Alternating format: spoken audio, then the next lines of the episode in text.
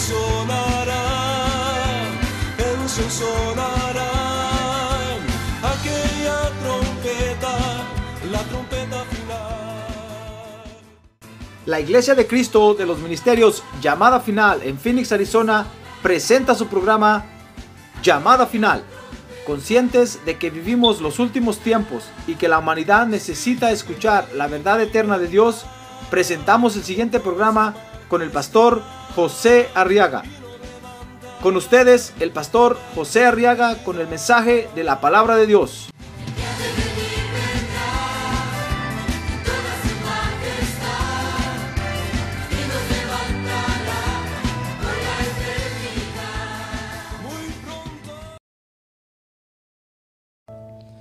en los libros históricos de Israel, Segunda de Reyes, capítulo 6. Segundo libro de Reyes, capítulo 6, vamos a leer el verso 12 hasta el 15. Dice la palabra de Dios. Y uno de sus siervos dijo, no, rey, señor mío, sino que Eliseo, el profeta que está en Israel, le dice al rey de Israel las palabras que tú hablas en el interior de tu alcoba. Y él dijo, id y ve dónde está. Y enviaré a prenderlo. Y le avisaron diciendo, he aquí, está en Dotán. Dice el verso 14, que entonces envió allá caballos, carros y un gran ejército. Y llegaron de noche y cercaron la ciudad. Por Eliseo, hermano. Pobre Eliseo. Mire lo que le mandaron para ir a, apresar. Lo iban a matar. Dice el verso 15. Y cuando el que servía al hombre de Dios se levantó temprano y salió, he aquí que un ejército con caballos y carros rodeaba la ciudad. Y su criado le dijo, ah, Señor mío, ¿qué haremos? ¿qué haremos? Amén. No nos sabe, hermano. Sabe que tenemos un enemigo, ¿verdad? Amén, ahora sí. Un enemigo que quiere destruirnos, hermano. Y no está dispuesto a esperar a que lleguemos al infierno para ser destruidos. Aquí en la tierra nos quiere destruir. Y quiere que vivamos aquí en la tierra una vida amargada, hecha pedazos, de lamentaciones, de tristezas, de dolor y está decidido a destruir nuestra alma. Pues fíjese que cuando el enemigo se presenta para pelear contra los hijos de Dios, hermano, lo hace moviéndose en grande. ¿No cree usted que, que lo hace sin que nadie lo vea? tiene otras formas de atacar, pero regularmente cuando ataca lo hace moviendo todo lo que tiene movilizando todo el arsenal que está a su alcance. Porque, porque quiere atemorizar a los hijos de Dios. Quiere que, quiere que solo cuando lo veamos, hermano, nos rindamos y le digamos voluntariamente, vaya, ya no voy a ir a la iglesia, ya no voy a ir a la iglesia, pues vaya, no. O le digamos, vaya, ya no voy a dar mi dinero a la iglesia, ya no, ya no, pues ya no, ya estuvo, ya, ya, ya no voy a dar más. Quiere que cuando solo veamos su imagen y todo lo que moviliza contra nosotros, nosotros nos rindamos voluntariamente, hermano. Fíjese que dice la Biblia que en una oportunidad el, rey, de, el rey de Asiria, cuando fue a acercar Samaria, después se fue a acercar a, Jerusalén. Y cuando llegó a Judá, que era el reino del sur, ya se había llevado cautivos a los del reino del norte, a los hermanos de los del sur. Cuando llegó al reino del sur, Dice que Sequía solo vio que venía, hermano, y vio aquel impresionante movimiento del ejército del enemigo que venía. Y sabe, salió a decirle paz, shalom, shalom. No tienen ni por qué llegar hasta allá, les dijo. Aquí yo les voy a. Dice que fue a sacar todo el oro del templo, fíjese. Fue a sacar todo, fue a, a quitarle todo el dinero al pueblo y se lo llevó a los pies al enemigo. Solo por haberlo visto. Mire cómo es el enemigo, hermano. Cuando el enemigo se mueve contra usted, se mueve con un arsenal tan terrible porque quiere atemorizarlo. Mire a este creyente, aquí dice Segunda de Reyes 6:15, que el que estaba con el pastor ahí en esa oportunidad, ¿sabe? Le dijo, Señor, ¿qué haremos? Cuando vio todo el ejército rodeando la ciudad y que los tenían cercados, se atemorizó. Porque eso es lo que el enemigo quiere, que nosotros nos paralicemos, hermano, espiritualmente hablando. Y que ya no hagamos nada para Dios. Que seamos unos handicaps. Con el perdón de los handicaps. Espirituales. Que nos den nuestra plaquita ahí de, la silla de ruedas para colgarla en el frente. Y que todos sean a un lado cuando vayamos, porque que digan, pobrecito, ya no tiene alientos ni de buscar a Dios, ya no tiene alientos ni de leer la Biblia, ya no tiene alientos ni de ir a la iglesia. Y queremos que todos en la iglesia nos carguen y nos lleven, hermano. Mire, el enemigo nos impresiona solo cuando se mueve para atacar. Porque quiero decirle, quiero contarle un secreto del enemigo esta mañana, hermano, amén. Para que usted lo conozca. Es que el enemigo ya no tiene poder, hermano. Y sabe, no, no que no tenga, sino que dice la Biblia que Dios nos ha dado a nosotros, los hijos de Dios, más poder que el, que el, poder que el enemigo tiene. ¡Ah, gloria a Dios! Gloria a Dios. Nos ha dado más poder. El poder que usted y yo tenemos ahora es mucho más grande que el poder que el enemigo tiene. Entonces el pobre enemigo, el pobre diablo, no le queda otra cosa sino que impresionar con su presencia. Y como tiene la ventaja sobre nosotros de que se mueve en el mundo espiritual, que nosotros no vemos ni palpamos, entonces nos lleva esa ventaja. Entonces se moviliza con un gran arsenal. Y cuando nosotros empezamos a sentir los síntomas del ataque, nos rendimos sin darnos cuenta que tenemos más poder que el enemigo, hermano. Cuando usted empieza a sentir en su casa una presencia extraña, usted se empieza a cobardar y, le empieza a decir al enemigo, ¿viste? Por ir a la iglesia saber qué cosas te dan ahí, saber qué cosas se están echando encima. Por eso está sintiendo eso raro aquí. Y usted empieza a, rendirse y a retroceder. Hermano, cuando dice la Biblia que sencillamente solo usando el nombre del Señor Jesús usted, puede echar fuera a todo demonio de su casa. ¡Ah, gloria a Dios! ¡Gloria a Dios! Fíjese que vea cómo es el movimiento del enemigo. Cuando el enemigo se le acercó a Eliseo, que era el profeta, era el ministro de Dios, dice el verso 12, segunda de Reyes capítulo 6, que lo hizo porque este creyente le estorbaba al enemigo, hermano. Dice ahí, y, uno de sus siervos le dijo, ah, porque el rey de Aram, que era el, el país vecino de Israel, quería conquistar Israel. Quería dominar al pueblo de Dios. Y siempre que planificaba cómo atacarlo, ¿sabe? El rey de Israel le salía por el otro lado y les ganaban, hermano. Y entonces el rey, el rey de Aram se asustó y empezó a decir, ¿quién, aquí entre nosotros hay un traidor? Le dijo a sus generales. Y hoy me van a decir quién es el traidor porque lo voy a matar. No puedo agarrar al rey de Israel Siempre que planificamos aquí en secreto y vamos allá a la guerra, ya están ellos preparados y nos ganan. Y entonces le dijo uno de ellos, ¿sabe qué rey? Lo que pasa es que el rey de Israel es creyente y va a la, y va a la iglesia. Asiste al 6023 Norte 71 Drive. Y tiene un pastor que lo cuida. Y siempre que, que nosotros planificamos aquí, el pastor le dice allá al rey de Israel por dónde le lo vamos a atacar y cuando nosotros salimos ya están preparados ahí y nos ganan. ¡Ah, gloria a Dios, hermano! ¡Gloria a Dios! ¡Gloria a Dios! A ver, diga, ¡Gloria a Dios! ¿Ya ve?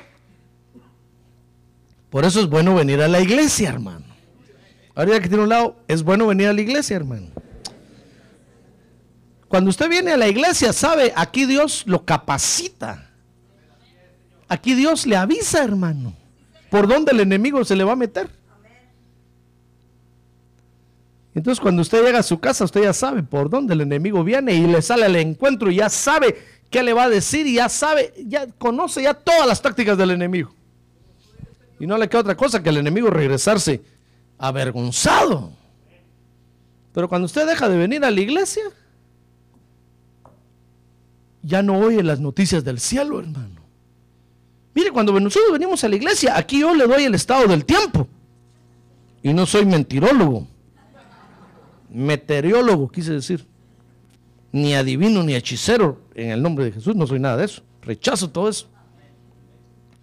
Pero aquí yo le doy el estado del tiempo. Aquí le digo, mire, ya le va a llover. Usted se alerta y compra su paraguas, hermano. Y cuando usted ve que ya viene la lluvia, la tormenta, usted se prepara, viene la lluvia y ni lo daña ni lo toca. Aquí recibimos las noticias del cielo, hermano. Ah, gloria a Dios, gloria a Dios. Gloria a Dios. Por eso venga y sintonícese inmediatamente. No se quede sin sintonizarse porque no se va a llevar las noticias. Y el enemigo lo va a agarrar allá afuera y le va a pegar una zarandeada. Le va a pegar un sangoloteo. Y sin ser usted católico. Sangoloteo va a ser el santo de su día. Y le va a amargar la vida y lo va a hacer vivir hecho pedazos, hermano. Pero si usted ya está avisado cuando viene el enemigo, mire, mire este creyente, este, este rey de Aram no podía conquistar a Israel, no podía dañarlos por ningún lado. Porque el rey de Israel tenía un pastor que se llamaba Eliseo, Cheo le decían. Y entonces él siempre le avisaba. Entonces cuando, cuando el rey dijo, ah, es el pastor, entonces el culpable. Mire, es que todos la agarran contra el pastor, ¿ya se dio cuenta? Aquí entre nos, hermano. todos la agarran contra los pastores. Por eso hoy vine yo vestido como lo sugieres, ¿ya vio? Si quiere matar al pastor, él es el pastor. Ahí hay otro, mire, todos los sugieres vienen así ahora. Para confundirme entre ellos. Porque cuando al enemigo le va mal, hermano, que no puede dañar al creyente, dice, el pastor tiene la culpa. El pastor es el que le está enseñando. El pastor está orando por él. El pastor es el que le da la revelación de Dios. El pastor es el que le da las armas de Dios. ¡Ay, gloria a Dios! ¡Gloria a Dios! ¡Gloria a Dios! Mire, cuando, cuando el rey de Aram se dio cuenta que Eliseo lo estorbaba, hermano, se fue a buscarlo. Dijo, a ver, vamos a traer al pastor. Y dijeron, sabemos dónde está. ¿Y sabe dónde estaba el pastor? Dice que dice 6.13, segunda de Reyes, que estaba en Dotán. Y Dotán quiere decir costumbre. O sea que estaba en el lugar donde, donde Eliseo acostumbraba a estar, en otras palabras, en la iglesia. Mire, el enemigo se fue a buscar a, a Eliseo al lugar donde acostumbraba estar, en Dotán. Y cuando llegó, dice entonces Segunda de Reyes 6:14. Mire cómo fue, era un solo hombre, hermano. Hubieran dicho, a ver, el soldado, el cabo, cabo Pérez, venga para acá. Vaya a traer al pastor Arriaga, por favor, allá. Allá está en la iglesia. Ahí se mantiene. Espere lo que salga ahí, lo venadea y le cae encima. Porque ya lo conocemos, no se ve que sea corpulento, que tenga grandes bíceps, tríceps, grandes conejos, pues, o gatos, o perros, no sé cómo le llama a usted esto, hermano, cómo le llame. Es flaquito, así insignificante. Usted solo lo puede agarrar. mire, mire, cómo, mire cómo se fue. Segunda de Reyes 6:14. Dice que para ir a traer a un, al pastor, hermano, no estaba con pistola, ni con metralleta, ni guaruras tenía, ni guardaespaldas tenía. Dice que envió allá caballos, carros y un gran ejército. Mire cómo, cómo llegó el enemigo envió un gran ejército. Habría conmigo un gran ejército. Porque así lo va a ir a buscar a usted también, hermano. Cuando le llegue la notificación del IRS, le va a llegar la notificación de inmigración, le va a llegar la notificación del presidente, le va a llegar la notificación de la policía, de los bomberos, hasta del Club de Leones. Usted va a decir, caramba, todos están contra mí ahora. El Club de Leones eh, reclamándole que sembró un árbol mal en, el frente de su casa y que lo tiene que arrancar. Si no, le quitan la casa. Hasta una carta de la asociación le mandaron, hermano. Los bomberos reclamándole que está gastando mucha agua, que, la policía que lo acusan, eh, hermano. El enemigo moviliza un ejército terrible porque nos quiere amargar la vida, hermano. No se extrañe que hasta el perro de su casa le haga ese día. Y usted, hasta el perro, el mejor amigo del hombre, me quiere morder. Es que el enemigo cuando se moviliza, hermano, le cae a uno con todo. Mire cómo llegó con un gran ejército. Dice el verso 14 que llegó de noche. Eliseo estaba durmiendo. Y dice que cercaron Fíjense que no cercaron solo la casa de Eliseo, cercaron toda la ciudad, hermano. ¿Qué culpa tenían todos los otros habitantes? ¿Ya ve qué gran escándalo que hace el enemigo? Ah, porque se mueven grande. El día que usted no paga la luz, lo sabe hasta su familiar que está en el rancho número 52 de la hacienda del Huacatal allá. Hasta allá saben que usted no pagó la luz ese mes, hermano. Y cuando usted llama por teléfono para allá, dice, te está yendo mal, ¿verdad? No, pagaste la luz el mes pasado. Usted dice, ¿cómo lo supieron? Ah, es que el enemigo, hermano, hace enterar a todo el mundo de lo que nos está pasando, de cómo nos está atacando, porque es escandaloso. Dice la Biblia que cuando, ¿se acuerda de Goliat? Cuando Goliat salió, a, dice que, fíjese que Israel iba a pelear contra los filisteos hombre a hombre, de tú a tú. Y los filisteos sacan un hombrón, hermano, tres metros de estatura, y se para en medio del campo de batalla y empieza a retar a un solo hombre de Israel. Mire, Goliat sabía que en, el pueblo de Israel, oiga bien esto, hermano, Goliat sabía que en el pueblo de Israel no habían gigantes. Porque los hijos de Dios somos gente normal, hermano. No somos gigantes. A ver, diga, yo soy normal. Porque Cristo está en mi corazón. Sí, algo que el Señor hace cuando nosotros venimos a Él es que nos hace gente normales. Si antes nos faltaba un tornillo, nos lo pone, hermano. Y cada culto el Espíritu Santo nos aprieta todas las tuercas bien aquí. Nos hace normales.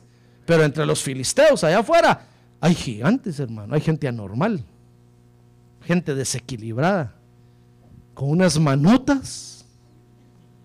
Hay otros que tienen unos piezotes.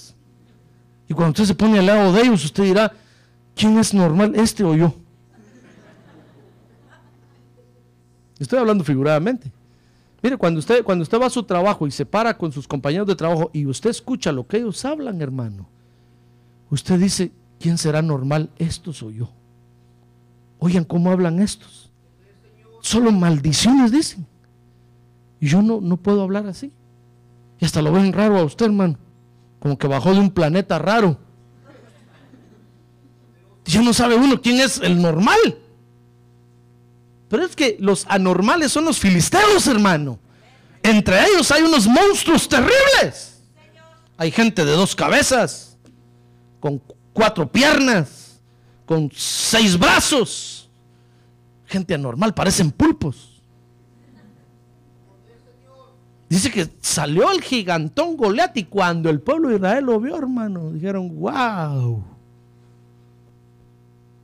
¿quién va a matar a este gigantón? 40 días los tenía amenazados. Dice que salían al campo de batalla y, dice que les decían, acuérdense que es de tú a tú, no saquen otra cosa. Y cuando salían al campo de batalla y se preparaban, aparecía el gigantón y se ponía en medio, hermano el pueblo, los israelitas salían huyendo. Porque mire, el enemigo se moviliza con todo lo que tiene.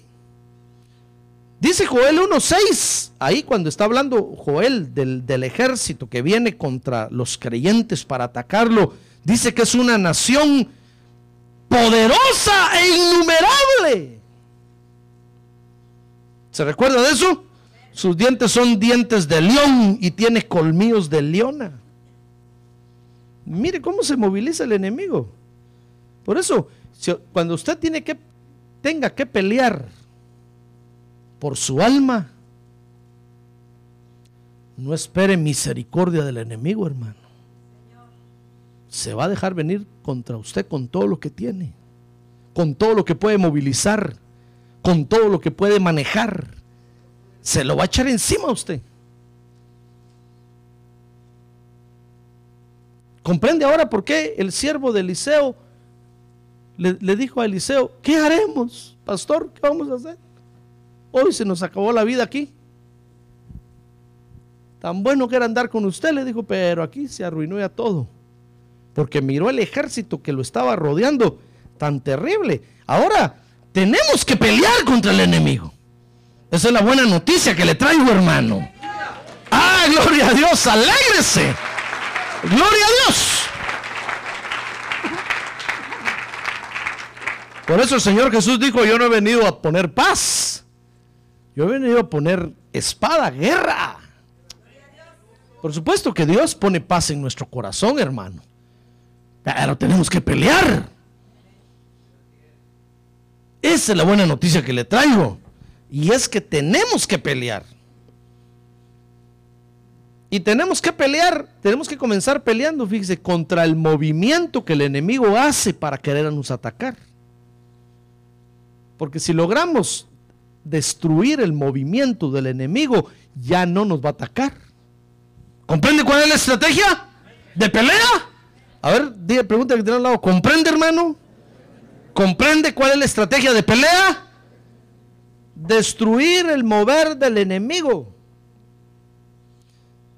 ¿Quieres saber cómo destruir el mover del enemigo? Muy bien, dice Segunda de Reyes 6:15.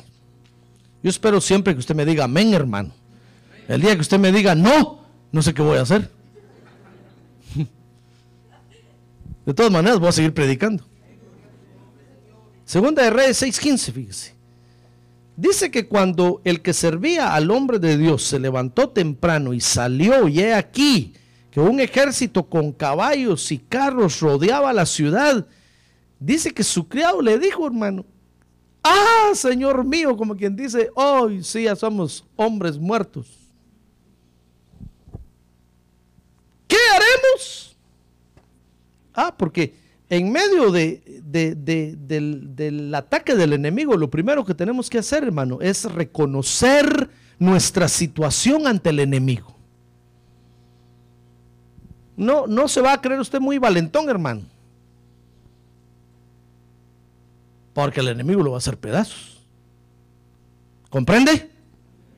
No va a decir usted, no, pero yo estoy fuerte. ¿Y si está débil? Pero dice la Biblia que cuando soy débil soy fuerte. ¿Y si necesita apoyo de los demás, hermano?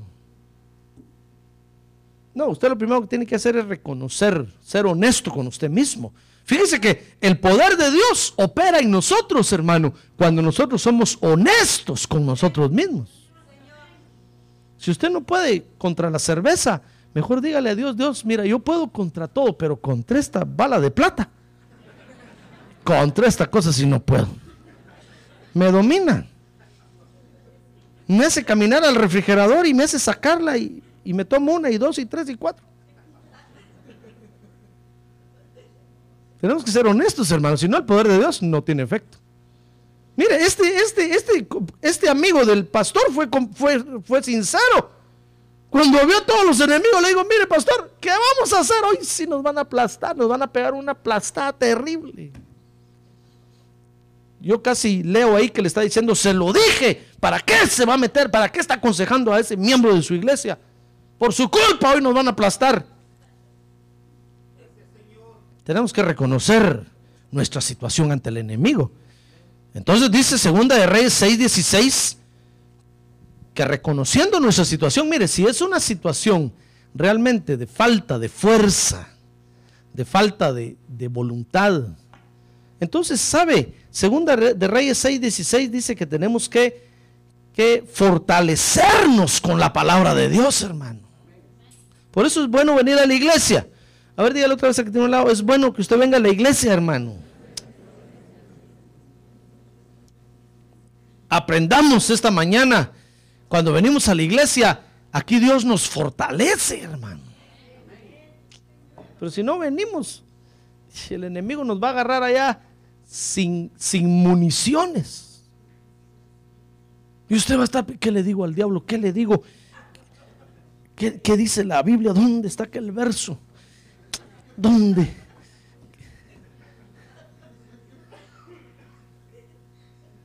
Ayúdate que Dios te ayudará. Dice la Biblia. Y la Biblia no dice eso, hermano. ¿Sabe? El diablo se ríe, el diablo dice, ah, este pobre anda desarmado y sin municiones. Así lo quería agarrar. Ah, pero si usted acaba de escuchar el mensaje de esta mañana, hermano, mire, el Espíritu Santo, dice la Biblia que el Espíritu Santo nos va a recordar en ese momento lo que tenemos que hablar. ¡Ay, lo que tenemos que pronunciar! Para nuestra victoria. Usted va a decir, ahí está, pastor, ahí está, usted lo acaba de decir. El Espíritu Santo, sí, pero el Espíritu Santo le va a recordar de lo que usted tiene ahí. En, la, en el corazón y en la mente. Pero si no tiene nada, hermano. El Espíritu Santo va a estar buscando ahí. ¿Dónde metió este la? Este no ha metido nada aquí. ¿Qué le recuerdo? Nada. Pero si usted tiene el mensaje de la palabra de Dios cada semana, cada noche, cada día ahí, hermano. ¿Sabe? El Espíritu Santo lo va a agarrar y decir, acuérdate lo que el pastor dijo. Dijo que Dios es poderoso. ¡Ah, gloria a Dios!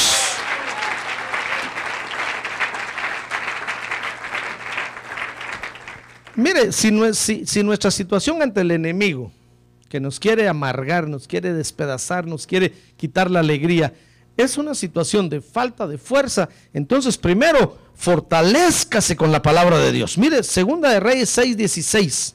¿Sabe qué le contestó el pastor a este otro creyente? Le dijo, no temas, porque los que están con nosotros son más que los que están con ellos. Dice otra versión, son más poderosos los que están con nosotros que los que están contra nosotros. Mire la palabra que le dio, hermano.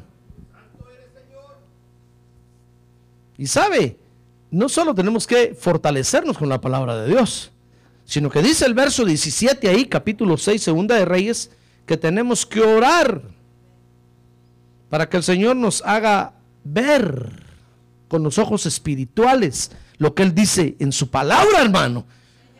Ah, porque déjeme decirle que la palabra de Dios es espiritual. No es la letra. La Biblia dice que la letra mata. Es el espíritu el que vivifica. Ah, gloria a Dios. Gloria a Dios. Gloria a Dios. Tenemos que orar y decirle, Señor, ábreme los ojos. Es cierto, tu palabra dice que no solo de pan vivirá el hombre. Pero, yo no veo otra cosa. Por favor, ábreme los ojos, Señor, ábreme los ojos. Y va a ver que el Espíritu Santo va a venir y le va a abrir los ojos. ¡Ay! Le va a, ver le va a hacer ver la realidad de la provisión de Dios. Mire, este estaba, este otro creyente dijo, sí, pastor, amén, sí, amén, gloria a Dios, aleluya, amén. Le dijo, qué bonito lo que usted dice, pero yo no veo nada. Sigo viendo al enemigo ahí. Sí, pero es que la Biblia dice que Jehová de los ejércitos es su nombre. Sí, gloria a Dios, aleluya, amén, pero sigo viendo al enemigo ahí. Ahí está, mire.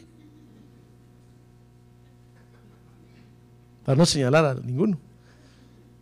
Sí, pastor, yo, yo, yo entiendo lo que usted dice, yo lo acepto, yo lo confieso, yo lo creo, pero sí, el enemigo lo sigo viendo ahí. Bueno, entonces tenemos que orar. Dice el verso, el verso 17 que Eliseo entonces oró y dijo, oh Señor, te ruego que abras los ojos de este creyente para que vea. Y el Señor abrió los ojos del criado y miró. ¿Y sabe qué miró cuando abrió los ojos? Dice que miró que el monte estaba lleno de caballos y carros de fuego que estaban cubriendo a Eliseo. ¡Ah, gloria a Dios, hermano! Eso es lo que necesitamos ver. Eso es lo que necesitamos ver, hermano. Tal vez usted sabe ya mucha Biblia y tal vez usted dice, pastor, mire, yo ya sé lo que usted predica, ya lo sé yo. Hasta me cae mal ya oírlo. Eso ya lo sé yo. Pero no veo nada. Mi vida no cambia.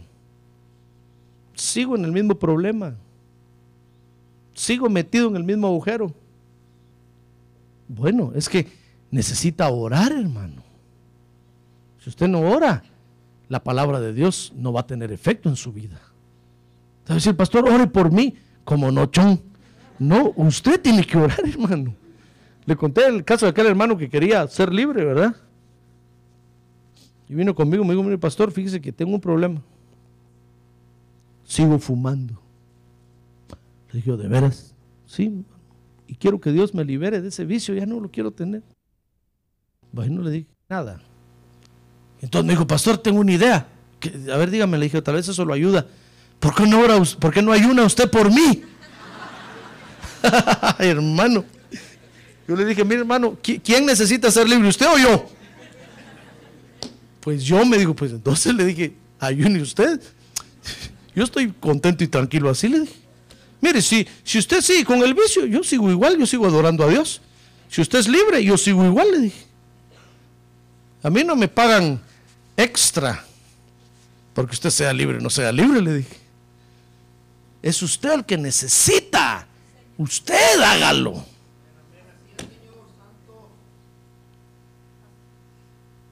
¿Comprende? Entonces necesitamos orar, porque orar es el condimento que, le, que puede hacer viva la palabra de Dios en nosotros, hermano. Y entonces Dios le va a abrir los ojos y va a ver, va a ver usted quién está a favor suyo. Dice que ahí este otro creyente abrió los ojos. Segunda de Reyes 6, 17 y vio el monte que estaba lleno de caballos y carros de fuego alrededor de Eliseo. Ahora, dice Segunda de Reyes 6:18 que tenemos que prepararnos para orar, hermano. Porque cuando Dios nos abre los ojos y vemos nuestra realidad, que es una realidad superior a la realidad del enemigo, tenemos que saber qué pedirle a Dios. Dice 6:18 que cuando descendieron hacia él los arameos, Eliseo oró al Señor. Fíjese que después que el criado vio eso, agarró valor, hermano. Dijo, bueno, eh, bueno, pastor, peleemos, pues, ¿cómo no así? ¿Quién no pelea? Y cuando vieron que los enemigos se vinieron, hermano, entonces Eliseo oró, ¿sabe? Y le dijo, Señor, te ruego que hieras a esta gente con ceguera. Y él los hirió con ceguera, conforme a la palabra de Eliseo. Mire, todo el ejército enemigo se quedó ciego, hermano. Pero si Eliseo no hubiera sabido qué pedir, ¿qué hubiera pedido, hermano? Te hubiera dicho, Señor, baja del caballo a todos. Igual lo hubieran zarandeado. Por eso, cuando, cuando le llegue a usted el anuncio a su casa, no más TPS Mire, ¿sabe? Usted no le diga, Señor, que me extiendan un año más. No, hermano, no sea tacaño. Dígale, Señor, que me den mis papeles de una vez. Por favor, para que se acabe este problema. Para que se acabe esta angustia. El enemigo me está afligiendo con esto. Ya no como ni, ni vivo tranquilo. Mejor de una vez que me den mis papeles y ya no de año en año, ya no de una vez mis papeles, por favor. ¿Sabe? Usted tiene que saber qué pedir, hermano. Porque si usted pide un año más, un año más le van a dar. Y el año entrante va a estar otra vez quebrándose los dedos. ya viene la noticia, ya viene, ya viene, ahí viene, ya la oigo llegar, ya la oigo llegar. Fíjese que un día yo estaba, yo estaba aquí en la iglesia cuando empecé, me empecé a acordar del IRS, hermano. Yo no les debo nada. Pero no sé, me empecé a acordar de ellos. Yo dije, bueno, cabal, pum, al otro día estaba la notificación del IRS ahí. Lo citamos porque queremos hacerle una auditoría. No entendemos lo que usted está haciendo. Entonces otra vez que estaba yo aquí en la iglesia y me acordé otra vez del IRS, hermano. Dije, Señor, en el nombre de Jesús, que se duerman, que se duerman, que no se acuerden de mí, que metan mis papeles entre otros papeles. Y sabe, no me llegó ninguna notificación. dije, gracias Padre Santo, porque ahora ya sabía qué pedir, ya sabía qué hacer, hermano. Ah, gloria a Dios, gloria a Dios. Mire, cuando a usted le pasa algo así, no crea que le pasa por casualidad, hermano, si nosotros ya no estamos por casualidad en la tierra. El Espíritu de Dios nos está guiando. Cuando usted se empiece a acordar de algo así, hermano, no diga ya la oigo venir, ya la veo por ahí, ya veo que viene, ya viene, ya viene la nota, ya viene, ya me van a sacar, ya, ya siento que me llevan ya en ranita. Ya me veo subiendo al avión, despidiéndome de todos. No, hermano. ¿Sabe? Usted doble sus rodillas y dígale, Señor, por favor, confúndelos en el nombre de Jesús. Que tengan misericordia de nosotros. Háblales al corazón que se detengan. ¡Ah, gloria a Dios! Gloria a Dios, hermano. Mire, si usted sabe qué pedirle al Señor en el momento cuando ve al enemigo y acercarse, que ya lo oye usted, ya, ya oye las pisadas que viene, hermano, el enemigo se va a regresar avergonzado. Dice Segunda de Reyes 6:19 que efectivamente el enemigo se regresó avergonzado. Dice que, ¿sabe? Llegaron todos ciegos allá a la casa de Eliseo. Aquí es la casa del pastor, dijeron. Por favor, que nos ayude, que nos ayude, porque no miramos. Y hermano, Eliseo se lo llevó a todo el gran ejército a la plaza central de Samaria. Y llamó al rey y le dijo, rey, venga a ver quiénes están aquí, mire cómo se los traigo. Y llegó todo el ejército del rey y lo rodearon a todos aquellos. Y cuando el Señor le dijo, bueno, Señor, ya muchas gracias, ábrele los ojos ya. Cuando aquellos abrieron los ojos y se dieron cuenta, hermano, dijeron estos, ya nos hicieron ceviche. Iban a comer tacos al pastor y resultaron siendo ceviche. Y el rey le dijo al, al, pastor, mire pastor, ¿qué quiere que hagamos con ellos? ¿Los aplastamos ahorita todos aquí? Le dijo, no, no, no, ¿cómo vas a hacer eso? ¿Acaso te atreverías a atacar a un ejército desarmado? Le dijo. No, al contrario, hagámosles una fiesta. Mire, les hicieron una gran comida, hermano. Aquellos comieron y entonces después los mandaron, dijeron, váyanse para su tierra. Nunca más volvieron a atacar a Israel. Porque cuando el rey de Aram decía, vamos a atacar, los soldados decían, no, no, esos son buena gente. Nos dieron de comer, nos trataron bien, ¿cómo los vamos a matar? Son buenos vecinos. No los molestemos, no los molestemos. ¡Ah, gloria a Dios! Gloria a Dios. A ver, diga, gloria a Dios. Pero el problema, el problema es que no solo el enemigo quiere matar al pastor, fíjese, cuando, cuando ve que el pastor está protegiendo al creyente, hermano. Cuando ve que los creyentes están aprendiendo y saben cómo pelear, no solo el enemigo quiere matar al pastor, resulta que también los creyentes a veces quieren matar al pastor. Cuando los creyentes empiezan a ver que les va mal, hermano, se quieren deshacer del pastor. Hay algunos que hasta dicen, mejor cambiemos de pastor. Vámonos a otra iglesia. Allá hemos oído que allá ese pastor como es de bueno, como los les soba la cabeza cada rato para adelante y para atrás a todos. Qué buen pastor. Este que está aquí nos está yendo mal con este. No, mire, eh, véanlo conmigo. Dice segunda de Reyes 6:24 para que vea que es real esto, hermano. No crea que me estoy haciendo. No, es real. Dice Segunda de Reyes 6:24 que aconteció que, que después de esto Ben Hadad, rey de Aram, reunió a todo su ejército. Mire otra vez, los convenció, hermano, como había pasado tiempo, a los soldados se les olvidó. Y les digo, vamos a agarrar al, pueblo de Dios. Vamos, dijeron todos. Dice que se vinieron y sitiaron Samaria. La rodearon, hermano. Y estaban los creyentes afligidos. Y mire lo que se les vino a los creyentes. Dice el verso 25 que hubo, hubo una gran hambre en Samaria. Y aquí la sitiaron. Mire, llegaron al extremo de comerse. Ya no había que comer, hermano. Como estaban rodeados por los enemigos, no podían salir ni entrar.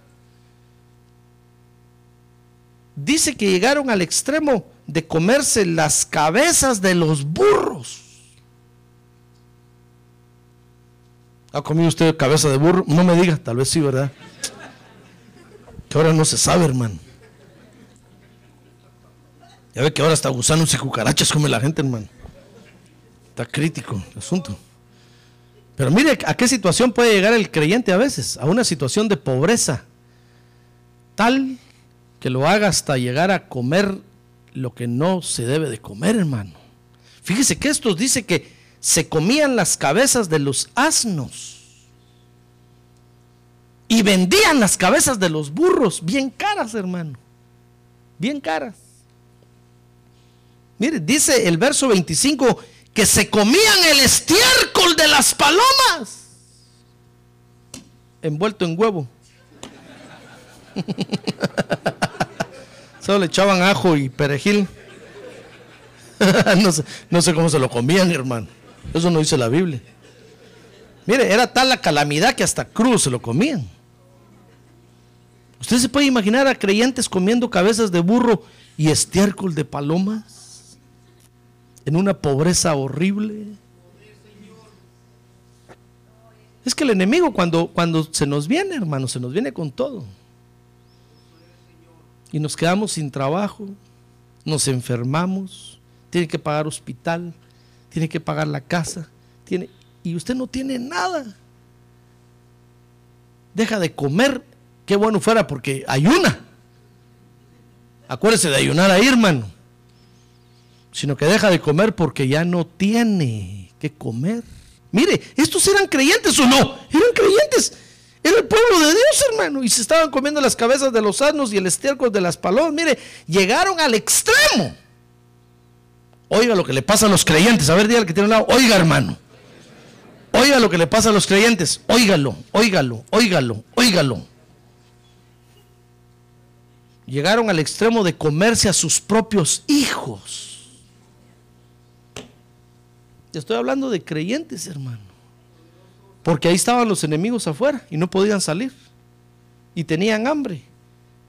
Y se olvidaron que podían ayunar. Le conté lo del África, ¿verdad? Las iglesias del África que no pasan hambre. Porque se acuerdan que tienen que ayunar.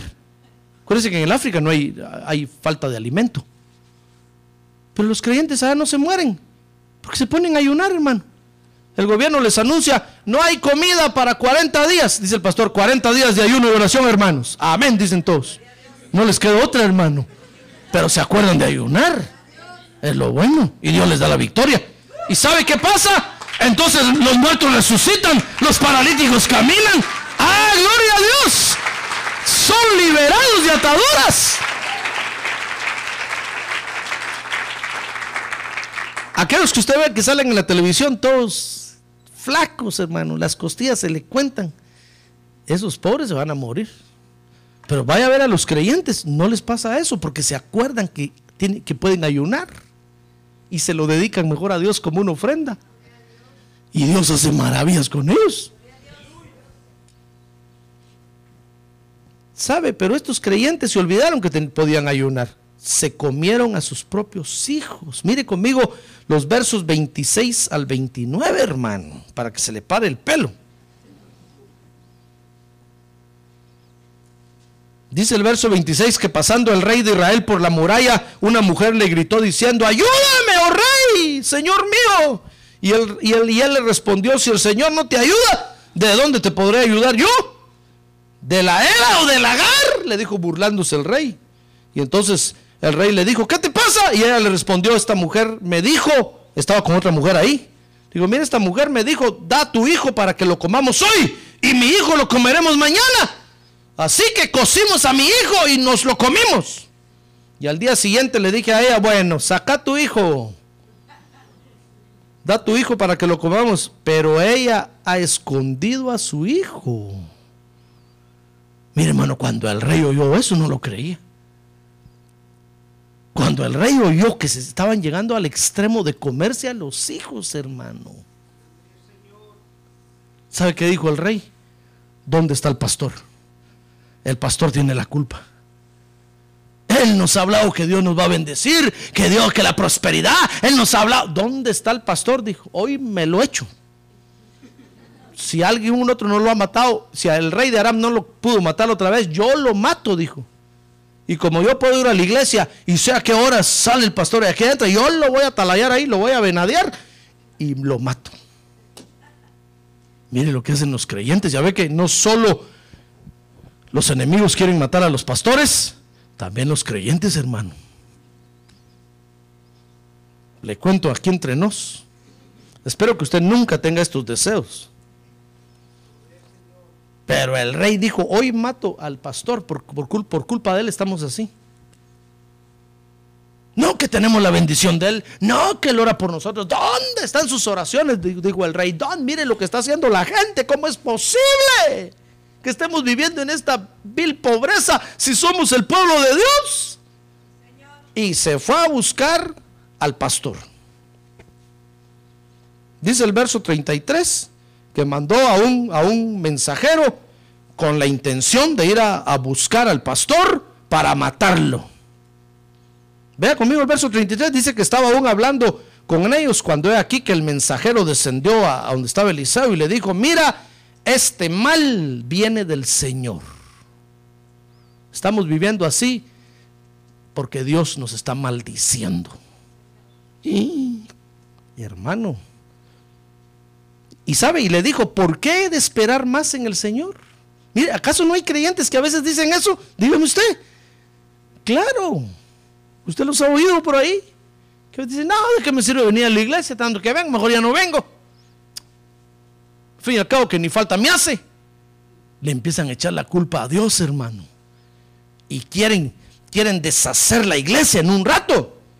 Dice el verso 33 que dijo, ¿por qué de esperar más en el Señor? Entonces Eliseo le dijo, oíd la palabra del Señor. Ah, oiga hermano, porque cuando estos quisieron matar a Eliseo y le quisieron echar mano, echándole la culpa al Señor, ¿sabe? Ya la salvación del Señor venía ahí, hermano. Pero por desesperados. Mire, Eliseo le dijo a este, ¿sabes? Bueno, me quieren matar, ¿verdad? Me están echando la culpa a mí. Yo soy el culpable ahora que ustedes les vaya mal, les dijo. Ah, bueno, sabes, el día de mañana le dijo, va a estar barata la comida y la bebida ahí en Samaria. Ah, dijo el otro, ya no creemos nada. Pues tú no lo vas a ver, le dijo. Vas a ver la abundancia, pero te vas a morir antes de comer. Y sabe, Dice que estaban cuatro leprosos en la puerta de la entrada a la ciudad, hermano. Ahí estaban acostados. ¿Sabe usted que los leprosos en ese tiempo eran los desahuciados? Ya no tenían remedio, se iban a morir. Y estaban en la puerta de la entrada a la ciudad. Ahí estaban, dice, cuando dice que dijo uno, miren, si entramos a la ciudad no nos dejan. Y aquí nos vamos a morir. Mejor vamos allá con los arameos, digo, con los enemigos. Si nos dan comida, qué bueno. Y si no, que nos hagan el favor de matarnos de una vez si me he de morir mañana, dijeron, que me muera de una vez. ya sé por qué se ríe usted. Como dijo el poeta. Y se fueron allá, ¿sabe? Dice que cuando llegaron al, al, campamento de los enemigos, estaba todo vacío el campamento, hermano. Y todo el montón de comida ahí. Dice que dijeron, oh, y el enemigo se fue. Y empezaron a comer. Y dice que se lo iban a guardar solo ellos y entonces dijeron, no, no seamos mala gente. Allá está el pueblo, es nuestro pueblo. No, llevémosle la comida y se lo llevaron todo. Llegó la abundancia de comida en un ratito, hermano. En un ratito les vino la gran prosperidad de Dios. Y mire, por mano de leprosos, la lepra es figura del pecado, ¿sabe usted? Pecadores les llevaron la bendición de Dios. Dios, Dios usa lo que puede, no lo que puede, Dios usa lo que quiere. Con tal de bendecir a sus hijos, hermano. Ah, y aquel que se fue a burlar, que quería matar al pastor. ¿Sabe? Dice que cuando vio la abundancia se paró en la puerta de la ciudad y le dijo, miren, vengan a comer. Y toda la gente pasó y lo aplastó. Por mala gente se murió. Se murió con el estómago vacío. ¿Se da cuenta cómo es el enemigo? Por eso, cuando usted ve al enemigo venirse contra usted, mire hermano, por más cosas que traiga el enemigo sobre usted, por más cosas que vacíe sobre usted, no se desespere. Espere en el Señor. La salvación viene de Dios. Él es el dueño de la salvación. Ah, su sanidad, su provisión va a venir de Dios. Esperen en el Señor. Esperen en el Señor. Cuando Job sintió que ya se estaba muriendo, hermano. ¿Sabe? Job tenía la esperanza de sanarse y cuando vio que se estaba muriendo y muriendo, ¿sabe? Le dijo Dios, aunque me mates, en ti voy a esperar siempre. No me voy a echar para atrás, voy a seguir esperando en ti, porque tú eres mi salvador. Tú eres mi proveedor. Cuando Dios vio, a Job así, hermano, en un ratito lo restauró, lo sanó. Le dio otra gran familia más grande y mejor que la que tenía antes. Al fin y al cabo, los hijos que tenía antes eran todos parranderos y fiesteros. Le dio una, dice que le dio unas hijas preciosas, hermano. Usted puede ver los nombres ahí. Karen, ¿cómo se llamaba? Keren qué? Keren Yapuk. Casi, casi como los nombres mayas. dice que le dio unas hijas las más preciosas de toda la tierra y le devolvió multiplicado todo lo que Job había perdido. En un ratito. En un ratito. Mire, Dios puede quitar al enemigo ahí en un ratito, hermano. Pero si usted pelea. Ahora, si usted se rinde y maldice, el enemigo lo va a aplastar, hermano como murió aquel aplastado en la puerta de la ciudad. Mire, está bien que la gente de afuera del mundo quiera matar a los pastores, hermano, está bueno. Pero que un creyente quiera matar a su pastor porque le está yendo mal. No, hermano, reaccione. Habría que tener un lado, reaccione, hermano. Por favor, vuelva en sí. No lo haga. Porque Dios va a traer la salvación a través de su pastor.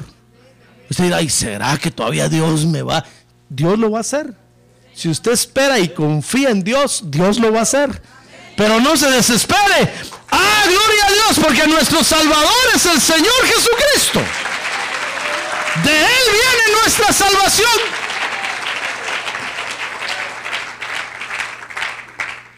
Por eso el enemigo se mueve en grande. Pero que no lo atemorice su hermano. Usted fortalezcase con la palabra de Dios, ore y prepárese para pedirle, para pedirle a Dios cuando vea que el enemigo está cerca. Porque si la migra cuyo uniforme tengo hoy ya le envió a usted una nota, lo van a llegar a traer, hermano. Pero prepárese para pedirle al Señor, para saber qué va a pedir cuando esté ese momento ahí. Dígale usted, Señor, les voy a pedir misericordia, misericordia. Porque eso he recibido de ti. ¿Oyó el canto? Dice, Señor, yo misericordia he recibido, misericordia quiero dar. Yo sé que la misericordia es buena. Usted dice, mercy, please, mercy for me. Mercy for my family. Lo van a mirar otra vez. What? Mercy for me. ¿No dice maldiciones?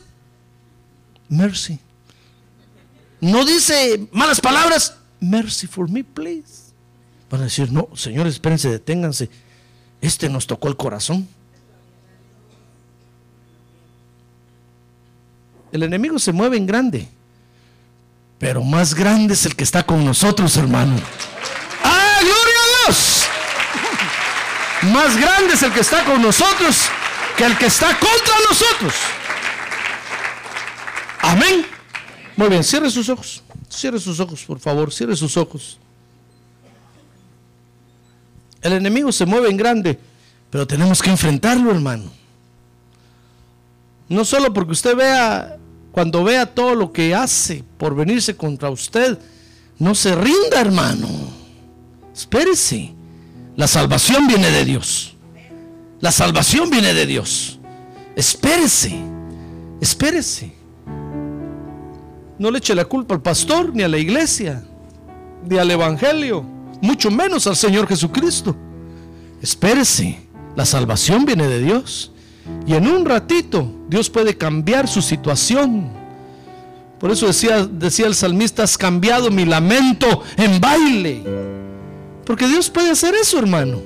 La tristeza la puede convertir en gozo. El dolor en alegría.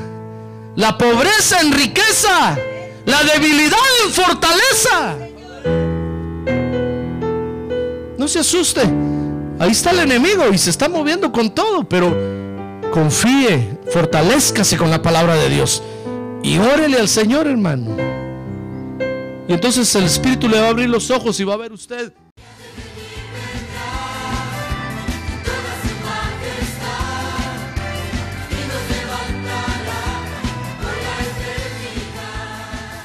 La Iglesia de Cristo de los Ministerios, llamada final en Phoenix, Arizona, cumpliendo con la comisión de Joel 2.1, presentó su programa, Llamada Final. Esperamos que nos vuelva a sintonizar la próxima semana a la misma hora por esta emisora. Los invitamos a nuestras reuniones en el 6023 Norte 71 Drive, esquina con Bethany Home Road. Para mayor información puede llamarnos al 623-934-1259 o visitarnos en la internet al www.llamadafinalphoenix.com.